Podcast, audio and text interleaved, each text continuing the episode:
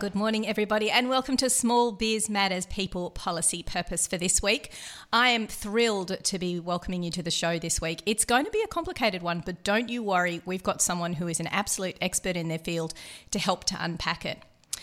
Now, you don't have to be a fintech or a tech company to work with data as a small business owner. We work with it on a daily basis business data, integrated personal information, and the data we hold on behalf of our customers. For most, it's just contact information in a CRM.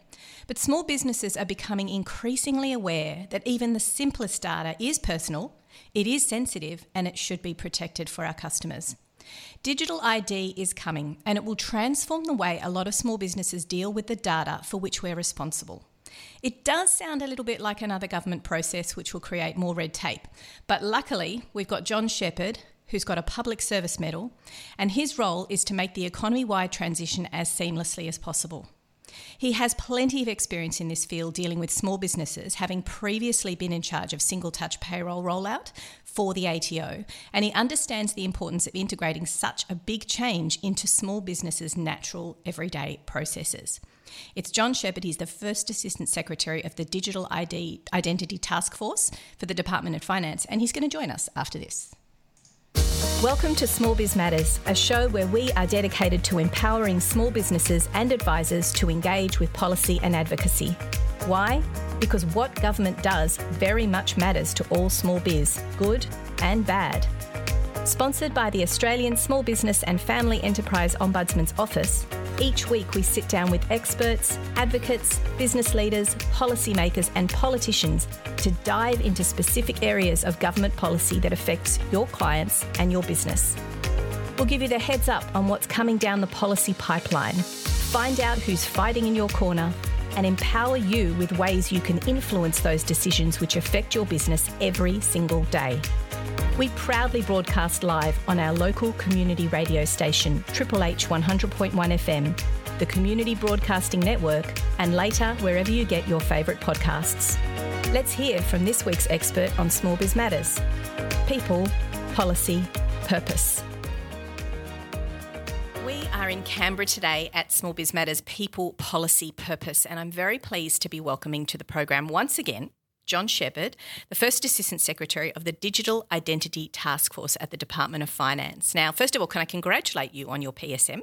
It's wonderful news. You've given so much of your time and effort and career to the public service. So, first of all, congratulations on your medal. Thanks, Alexi. Appreciate that. and it's great to have you back on the program. We've spoken to you previously about single touch payroll and your role with the Australian Bureau of Statistics. In fact, we have your colleague um, recently on the program, Bjorn Jarvis, talking about the great work that you did there. And this is another role where you are connecting once again small business into the workings and the machinations of government. It's it's great to have you in this role because this is complex what we're going to be talking about today, and it has real practical implications. So um, we are going to be speaking about digital digital ID. Um, those of you out there who are small business owners and their advisors will be familiar with ways of interacting with government that require two step authentication, they require digital identification. And the whole purpose of this is to make it easier, more streamlined, um, and more secure in this um, digitally sensitive environment. So, first of all, let's um, have a chat about what you suspect the impact is going to be for small business people. Do they have anything to fear, or is this going to make things better for them in the long run, John? Um, look, I think the first thing you, you made is right um, about is there is some complexity here with digital ID. There is you know different levels of understanding of what it means, um, but ultimately this is about making it easier for people, um, easier for people to to um, show who they are, um, securely verify themselves to be able to operate online or in person, and to get away from actually sharing a lot of their personal identity documents. And people have had a lot of people had the experience. I, I, had that experience with some of the big data breaches over the last couple of years where um, over that time I have shared my documents more times, my birth certificate, my driver's license, and other things more than I, times than I care to even think about. Um, and you don't think about it too much until something goes wrong and there is a big breach. Um, and a lot of people um, had to do a lot then in terms of how do they recover from those breaches as well. So um, essentially, digital ID, um, three big outcomes there are around protect. So how do I protect myself um, and protect my identity, um, but still be able to securely, you know, verify myself online. Um, secondly, that ease of use. So I know that when I've had to go and start a new bank account or change banks, digging my birth certificate out of the filing cabinet. It's not my favourite thing to actually do. Um, but, you know, start a new job even, I've had to do that um, when starting this job. Um, so that ease of actually reusing, once I've done my verification, I do it once and then I can redo it many times over. Um, and the third one really does hit to the heart of business and particularly small business. But the requirements that make a business have to, and, and there's particular requirements in the legislation in some um, sectors. Um, we think of things like um, the banking sector, but also financial um, advisors and others, real estate, where you've actually got to know um, there are requirements in law that require you to prove the identity of the person that you're dealing with. Know your client recommendation, know your client requirements um, that require you to collect this information from them, verify it that it's correct back to um, back to source um, using some of the services that are available, store that information for some kind of period, and importantly now protect and that protect piece has become more and more expensive and more important as well. And it's the thing that I think probably keeps some of the business owners up at night about what am I holding and what would it mean and what am I liable for if that was to be actually breached in some way. So um, that to me is when we talk small business is the big benefit on the business side to be able to rely on a third party um, verification and to know that it's been done properly and securely and the data stored securely by that digital ID provider. Um, and then I know that they specialise in that. They're looking after that. I can trust it, and I don't have to stay awake at night worrying about these documents that I've collected. So that's that's a big deal, obviously, because there's a lot of, as you said, there's a lot of time, impost, and even understanding what level of security, who is looking after that data, and who's where the responsibility lies. Uh, that has implications for insurance, etc. As well. Do you see in the future of digital ID that this will remove that burden from small businesses. That ultimately, um, this will be data and information stored by the government on their behalf. So, or it's just basically an access, prove you're dealing with the person you're dealing with, and then you move on. And there's no necessity to store it or, or think about where it lives. Is that what the aim is? So there's a couple of bits in that. So um, I might just step back to what digital ID is because I think it's important for mm. your listeners to really, really kind of crunch this. So. Um, it's not necess- it's not definitely not about creating a new ID. It's not creating a new card. It's not creating a new number. The um, digital ID system in Australia relies on your existing identity docs. And if you think back to the old 100 point check, um, which is still a requirement um, at the moment, you use multiple source documents, identity documents, to provide a strong sense of you are who you say you are. What digital ID does is really take that into um, an online setting so it allows you to set up an application. Um, one of the and, and the government system that it's looking to roll out is whole of economy. So it will be made up of government provided digital IDs and private sector accredited digital IDs, and they exist now. Um, if you think about the Commonwealth Government digital ID, that is MyGov ID. Some people will have set that up at the moment to transact with the tax office or to transact with um, Centrelink if they're doing Centrelink things, or to get some people might use that to access MyGov um, at the moment.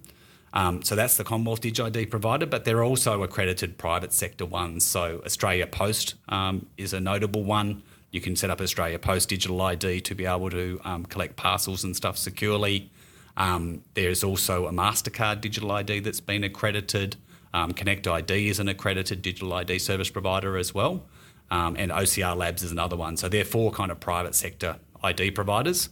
Um, the vision for the future of DigID is that you will be able to choose the digital ID provider um, that you want to choose and then be able to do your verification back to source documents.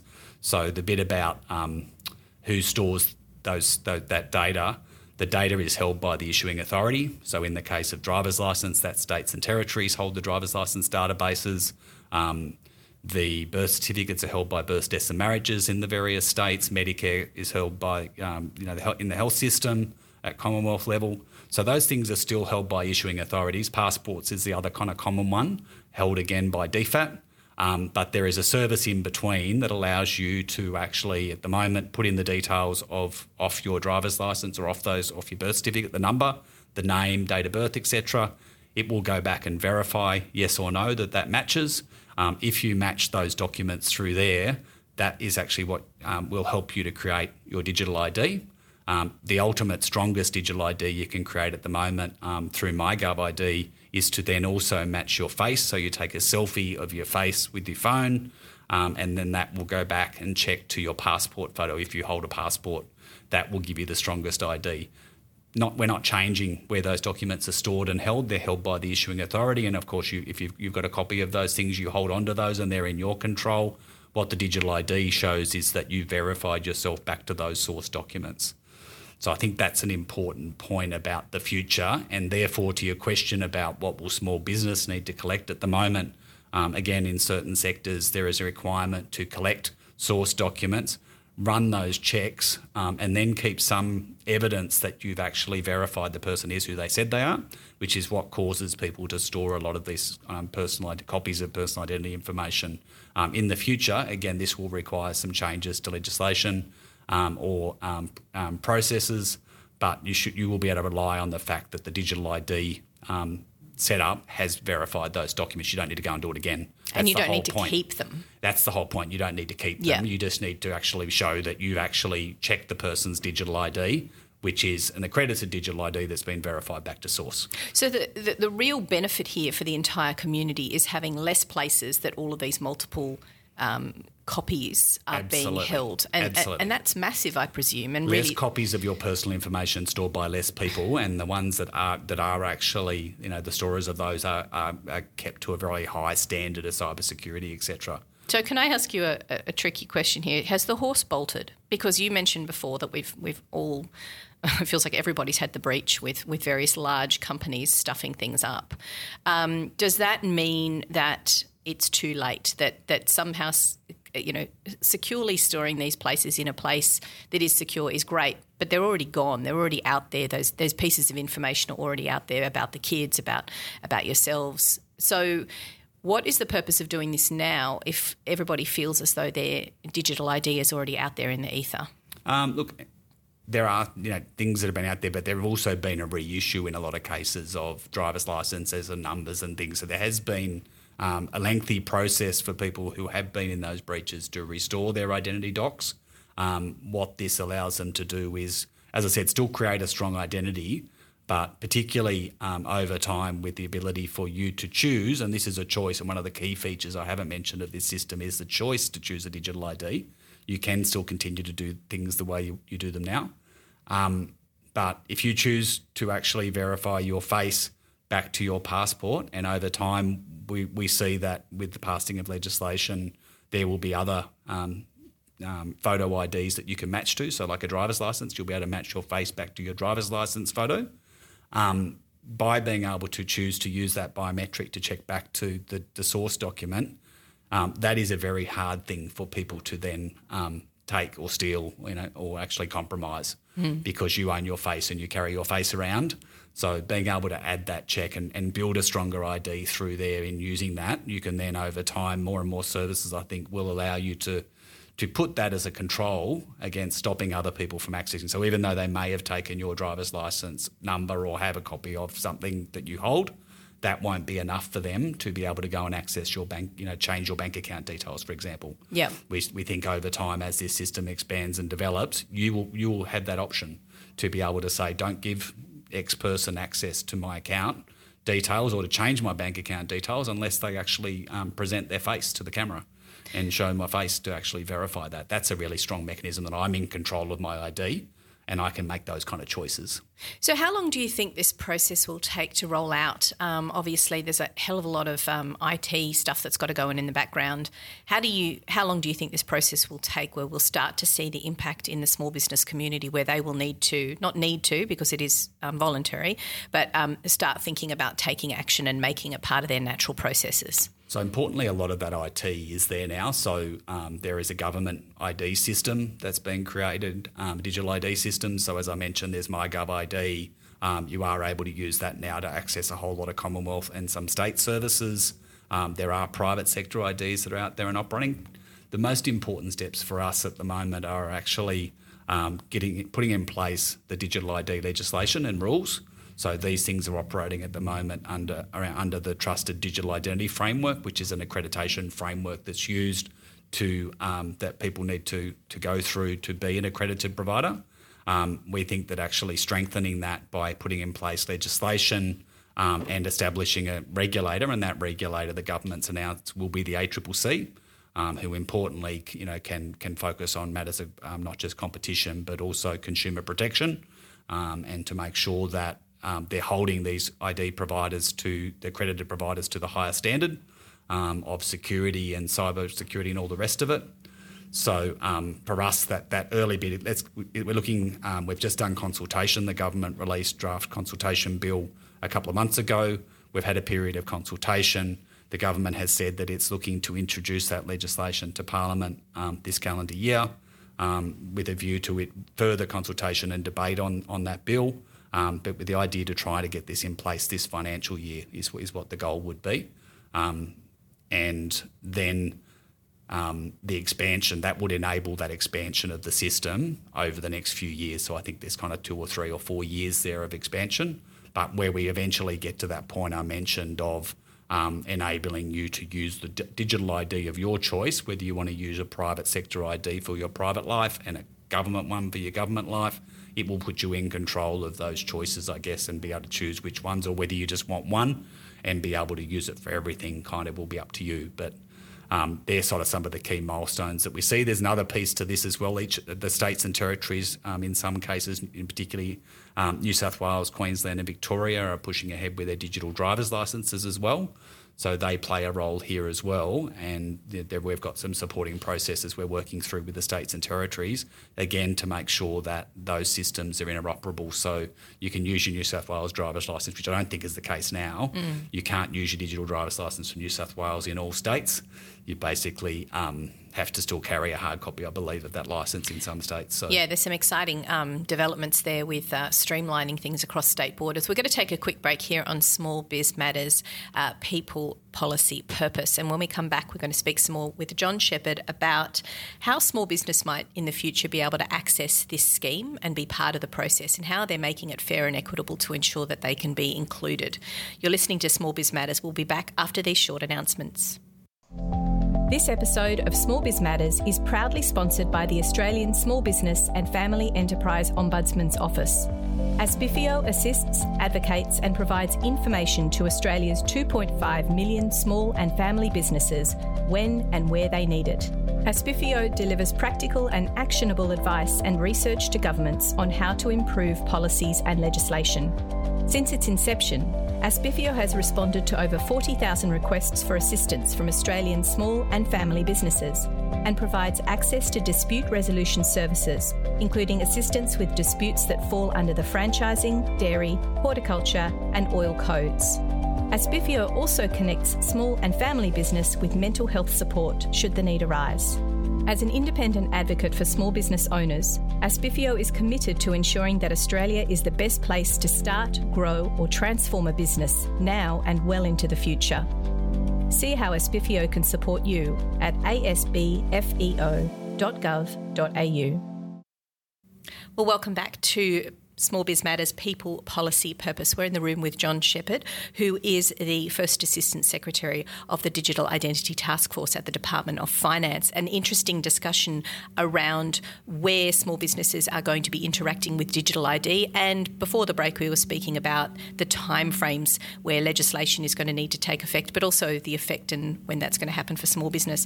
Now, I want to speak to you about that framework. Um, as you mentioned at the beginning of the program, there's a number of small businesses that do interact and might have their own processes um, in terms of uh, this this IT world, which I'm not too familiar with. But how are you going to make it fair and equitable so we don't just have the banks and we don't just have the states being interactive with this system? We've got small businesses who can create innovation and, and be very um, you know, uh, nimble and be able to create new innovation in this space. Is that going to be open and available to them? Uh, no, absolutely. So um, that could be a small business as a provider of digital ID services potentially. You know, there there is the ability for, for small businesses to come into the fold and, and provide those kind of services. Um, look to meet those standards um, and offer those services out more widely. Um, but certainly, we think that there are a lot of small business use cases here for using a digital ID to streamline the way they work.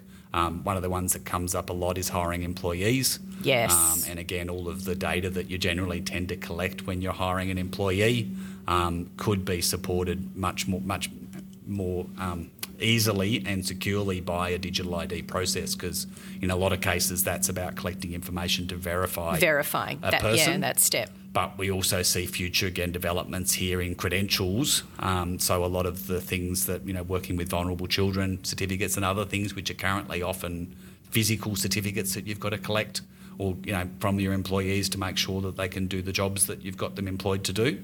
Um, we do see an evolution of those to become digital as well, and then be uh, making it much more easier again for you to check those things um, off, um, and again not have to collect physical copies of things from people, but you know you've got a verified um, working with vulnerable children check. Um, another one is the um, responsible service for alcohol. There's a whole bunch of those things that at the moment are essentially physical documents. Yeah, not ideal. Not really ideal in terms of how you do things. Yeah, and that, and that's really important here because we are when you start talking about those ID documents, you know, working on a building site, working with children, working with alcohol, you are broadening this out to be really, uh, you know. Going to have quite a big effect in quite a number of businesses. It's not just about those who work within um, this particular digital space.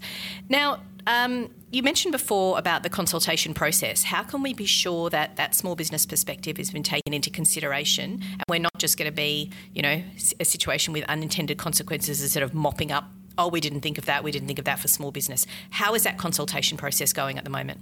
Um, look, so we've had, um, as part of that period of consultation on the draft legislation I mentioned the last couple of months, um, we had 20 something roundtables that we did during that process. The very, one of the first couple of roundtables we did was a small business focused roundtable, um, which Minister Gallagher attended. Um, and, and we had a really good conversation there with small business stakeholders. You know, from my background, I, I you know really appreciate um, the impact that um, things can have on small business, positive and negative.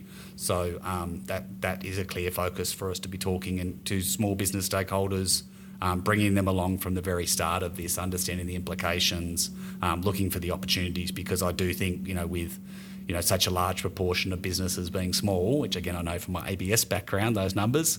Um, that that is where a lot of the benefits will actually come.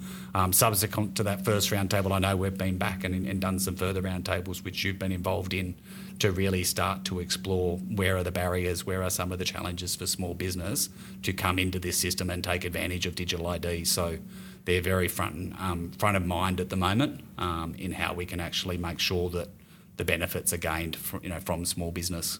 And one of the questions you're asking is that about how does a small business owner interact with digital IDs at the moment and how you're going to streamline that process. You mentioned HR and collecting data on, on or collecting information on people that work with you. Um, does that include uh, sort of people in the app space, for example, who are looking at ways to verify that their users are who they say they are? Is that another cohort? Absolutely. Um, you know, whether it's things like hotel bookings, um, whether it's things, um, sectors, there'd be a lot of small businesses in the real estate industry, for example. Um, there is a there's again, Commercial leases, yeah, yeah. huge collection of data, as I said. And again, if anybody, um, any of your listeners have actually been through a process of renting a property or been involved on the other side of that, um, again, the amount of data that's collected through that um, process, the amount of identity data that's collected is quite staggering Yes. um, through the process. The So- volumes are huge. I mean, if, if anything, you're, you're almost providing an environmental um, pro, uh, service here because we're going to have less pieces of data, less p- images, um, less you know, data sets actually being stored, which are a huge user of carbon.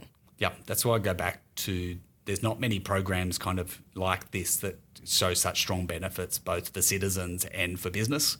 Um, there are definitely benefits on both sides. Um, no one wants to be providing their documents in this way, and businesses don't really want to be collecting this stuff except where they're re- required to. So this really challenges that status quo and says, actually, why do you need to collect all of that data? Um, it can be done securely and done once. And I know this isn't your remit, but it's in contrast with what's happening around the Privacy Commissioner stating things like small businesses own millions of pieces of data and they need to be more careful. Well, what you're doing is assisting them with taking care and minimising the risk, not only to themselves, but to their customers as well. So thank you. Particularly back think that's like, particularly going back to identity documents like that is the cornerstone um, of everything. Everything comes back to who you're dealing with and what they can do. So um, the identity piece is kind of a really good place to start. Yes there's a lot of other data that's collected about customers and other things but um, the, the identity data what we've seen is the most sensitive and people increasingly are most nervous about um, particularly as they hear more and more, you know, cyber uh, cyber incidents and other things. So this getting this kind of foundational piece uh, right around identity is really important. Yeah, I just as, a, as an aside, um, when my kids were little, we used to go to the jumping castle, and they would ask us to type in the kids' birthdays. Like, no, I'm Yeah. not giving you my children's birth dates. I'm going to give you a random number that tells you their age, but it's not going to be their exact birthday. And for me, it's been I've been quite protective of that birthday. Now that is gone now, Yeah. thanks to a certain breach, and that information is out there, which is really disappointing. But it's great to see that you're combating that and trying to minimise the risk for the general community and also for small businesses. This process that Australia is going through, are we learning from our counterparts internationally, or are we um, groundbreaking? Are we we sort of you know setting the setting the Um, in terms of international, um, yeah, we, we are learning and we are looking at what others, and we talk a lot to other jurisdictions. Um, Australia um, is a little bit unique in our identity system um, for a bunch of reasons. Um, if you look at countries like India um, and some others where they do have a single ID, um, and it's a government issued ID, and there's one government identity system. Um, It's like, like a social security number that we might know from watching too many American mo- movies. could be talked to, yeah, or it could be talked about like Australia Card here Mm. when Australia Card was tested many years ago here, and it wasn't you know kind of well received as a single ID, single card. So. And this isn't this. model We're is not doing definitely this. not this, and it's very deliberately not this. So I guess what we've you know we are learning from others, but we're also conscious our culture is different to others as well around identity, Mm. and we have an established system of identity. Again, I'll, I'll go back to what we ta- I talked about as the hundred point check. A lot of people would be familiar with Yes. that we're comfortable with the fact that your identity isn't one thing, that it, your ID is not usually checked as one thing for important transactions like bank transactions. It is a combination of those things. And so digital ID leverages that and says you can build up a strong ID through using your existing um, documents that you have. And what I'm hearing is that you've got with you're working with the natural processes that we have not only as consumers but what natural processes that small businesses already have. So in many ways you're trying to listen and say what are you doing now that we can reinforce or assist with and take away the burdens of rather than sending you down a different rabbit hole and making you do things completely differently. Absolutely, and this isn't going to happen like next week or next month. Or there is a there's there's some foundational pieces as I mentioned. The legislation's importantly quite foundational. Um, one of the things I haven't talked about here as well. This is a system of choice. It is voluntary um, to take up a digital ID. The government will always provide an alternate channel for those who choose not to use a digital ID. Um, but there is an important piece we're also looking at around inclusion. Um, we do have a lot of Australians who, um, or migrants to Australia, who don't have a lot of identity documents. Exactly. So they actually do struggle at the moment to establish a digital ID um, or to identify themselves in any way because they don't have a birth certificate from Australia. They don't have um, an Australian passport. They don't have an Australian driver's license. And they may not even have an international Absolutely. version of those either. So our system is very built on verifying Australian sourced, Australian issued documents, Mm. which means, and even then, we- we know that our First Nations people in a lot of cases don't, a lot of them don't have access to a birth certificate. So they also find it hard. So we've got a piece here to really try and understand and work through how do we make it not just a system of choice, but also make it a system where people can choose to have a digital ID um, if they want one. And that's not the case at the moment because not everyone can prove themselves back to enough source documents to be able to transact um, with a strong ID. So that's one of the things we've got to try and work through. And we are working with other agencies at Commonwealth and at state level and with the private sector because I think everyone wants to try and solve this problem, including the banks, um, are doing work in this space to try and help citizens be able to transact and be safe online. Um, and, and not everyone's starting from the same same point. I think that collaboration piece is really critical as well because what's quite frustrating about small businesses is um, not being sure where the process lives. Uh, so you want to know that if you're asking a question about energy, that you go to the energy department. And I think what this is going to do is consolidate that into one place. So although you're working with private agencies who might have their own version, ultimately is is your hope that everything streamlines into a similar looking or the same process, or it's all verified universally in one place? Is that Well, not hope? necessarily verified in one place, but off a common set of standards and law and legislation and rules, so that you have a set of accredited providers, and, and importantly, the legislation, um, if passed, will allow for the use of trust marks, so that people can see who's an accredited provider. They can recognise that. I think people are familiar with that kind of concept from. You know, things like your energy rating on your fridge and all those other things where you know what to look for. Yeah, or the Australian government symbol. That will certainly be part of our, our goal here to make sure that whether it's a private sector provider or a government provider of your ID, you can see that they've been accredited to that standard and that you can trust that they've got the right cyber controls and other things in place for your information. And once the process is bedded down, will you work continue to work with membership associations, professional associations to find out how to get this information out there and, and get it through those trusted channels of advice so more small businesses learn how to use this process? Oh, absolutely. So um, a digital ID is great. It's a great enabler, but unless it's accepted by businesses and embedded in their processes, um, the benefits aren't going to come. The benefits don't come to consumers. The benefits don't come to business. So mm. there is a big exercise here, and I suspect once we get through this legislative process, um, there is a whole process of looking at um, pilots and other things in, in certain industries to say let's actually fix see if we can fix this problem whether it's in the real estate industry with the collection of tenant data whether it's the clubs and pubs and, I, and this is one that I always think about where I've got to get my driver's license scanned to show that I'm actually um, either of, age, but more more often it's because to show that I'm so many kilometres from that club and don't have to join it. But mm. they've now got a copy of my driver's license, and I always a bit wary about that as there well is myself. a lot of examples There's a lot of that. like that that should be solved here. But unless we actually educate and work through with business how to receive this information, and it's okay to receive it, just giving people a digital ID isn't going to be that helpful. Yeah, exactly. Look, John, um, it's been absolutely remarkable as always. I've always always learned so much from these discussions.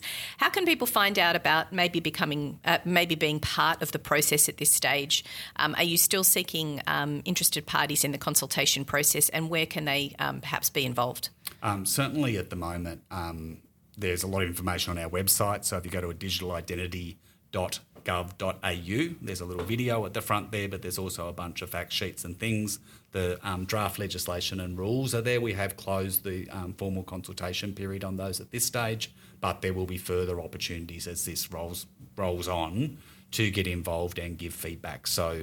Um, I can give you, you know, a link later as well. If people want to be involved in consultation, I can give you a link to, you know, to provide to people about how they might, you know, nominate to say if, if, you're doing further roundtables, I'd love to be involved. Yeah. We'd love to hear more from small business. Um, always learn a lot when we sit down and actually understand, as you said, how the processes work in reality and therefore where are the benefits going to come from. Yeah, well, congratulations for reaching out and, and having those specific one on one conversations with small business. That's probably where you're going to learn the most. thank you so much once again for joining us on the program, John. No, always a pleasure, Alexi. Um, thank you very much for having me on. It's, um, I think, in my third role now that I've actually had a chance um, in th- three different roles to participate in, in, in this program, and um, always a pleasure. So thank you. Thank you again. Well, welcome back to the studio of Triple H. That was an excellent interview with John Shepherd. And of course, if you've missed any of today's program, you can catch up via the Small Biz Matters radio website. So check out over one, over 220 podcasts. I think next week is number 220. So we're still going strong, still lots to learn, and uh, interesting discussions around people, policy, and purpose. Next week on the program, we have the CEO of the Domain Administration Limited, which is the AU, sorry, let me start that again. Rosemary Sinclair is the CEO of the AUDA, the AU Domain Administration uh, company, who's operated by the government to assist small businesses with um, the AU domain system. It's part of Australia's critical infrastructure and supports more than 4 million .au domain names. They're not for profit, endorsed by the Australian government to innovate and invest in the Australian ecosystem to improve the utility of the .au domain for all Australians. So Rosemary is going to be joining us next week and explaining what that process is, especially for small businesses, why it's important that you're aware of it and how you can interact with the system, of course. So join us next week at 9am as always on Triple H 100.1 FM and I'll speak to you all next week.